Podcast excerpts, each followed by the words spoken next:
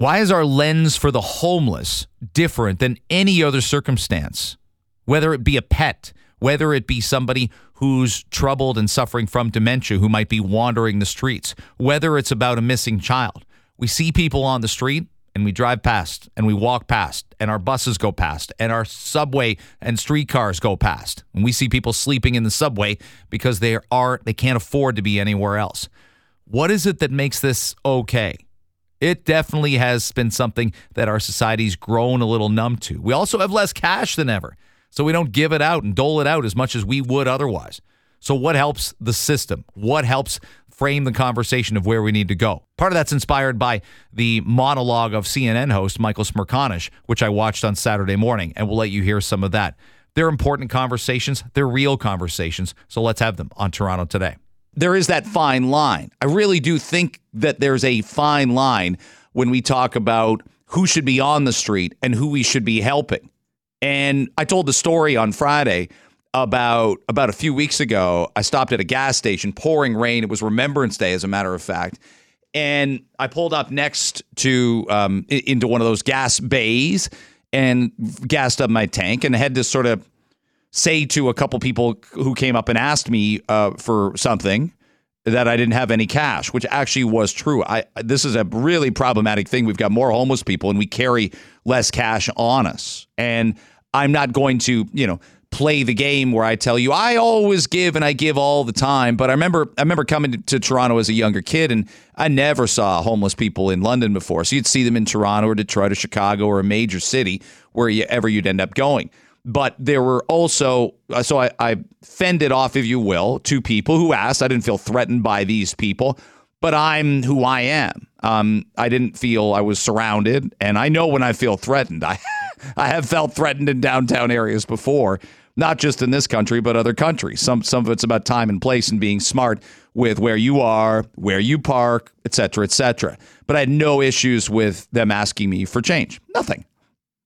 Um, a woman parked next to me in a gas uh, bay uh, on the other side using the same pump. You know how that happens. And uh, she had two kids in the back seat of the car, and one was uh, one was a kid in a car seat, as a matter of fact.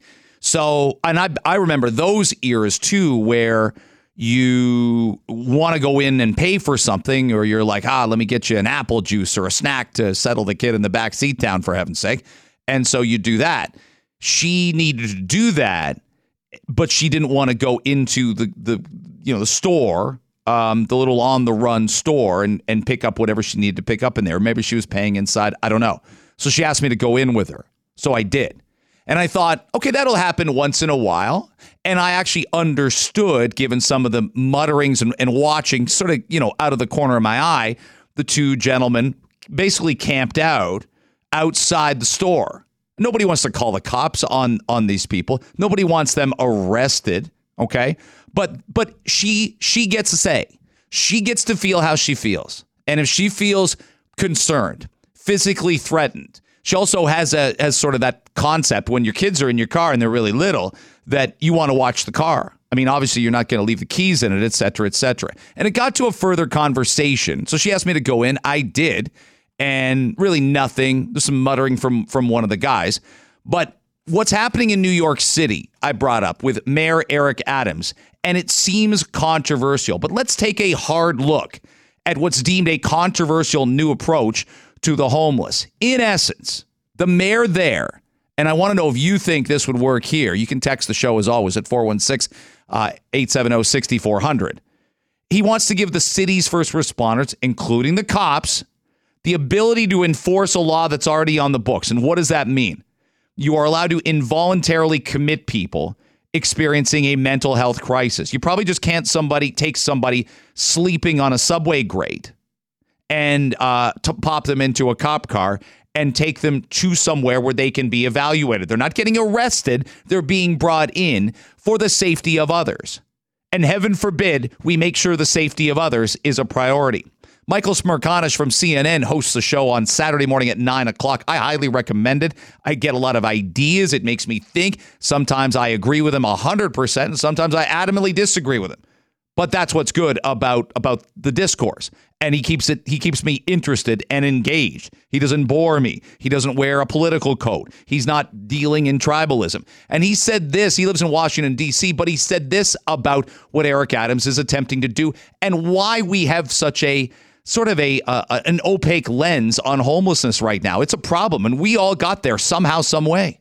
Here's the heart of it. Section 9.41 authorizes a peace officer or police officer to take into custody for the purpose of a psychiatric evaluation an individual who appears to be mentally ill and is conducting themselves in a manner likely to result in serious harm to self or others. Similarly, the written policy maps out a role for designated clinicians who may remove or direct the removal of any person to a hospital for the purpose of evaluation or for admission if such person appears to be mentally ill and is conducting themselves in a manner likely to result in serious harm to the person or to others. Okay. Again, we live here. Okay. They live here too. We need them to be taken care of. And I get that many advocates for the homeless oppose this. They want to look at this from a health and housing lens. Well, so do I.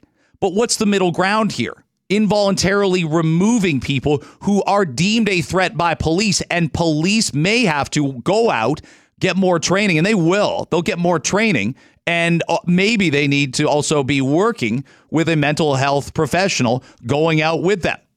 I, I, I, worry for the cops, it puts them in a rather precarious position. If somebody is going to arrest, what happens now? Okay, you don't have to come with me. It puts liability on the uniformed officer. I don't know how anyone could dispute that.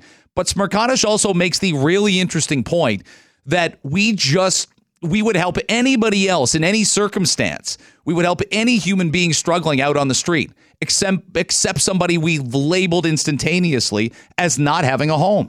What is it about me? What is it about us that has so easily enabled the desensitization of the plight of human beings?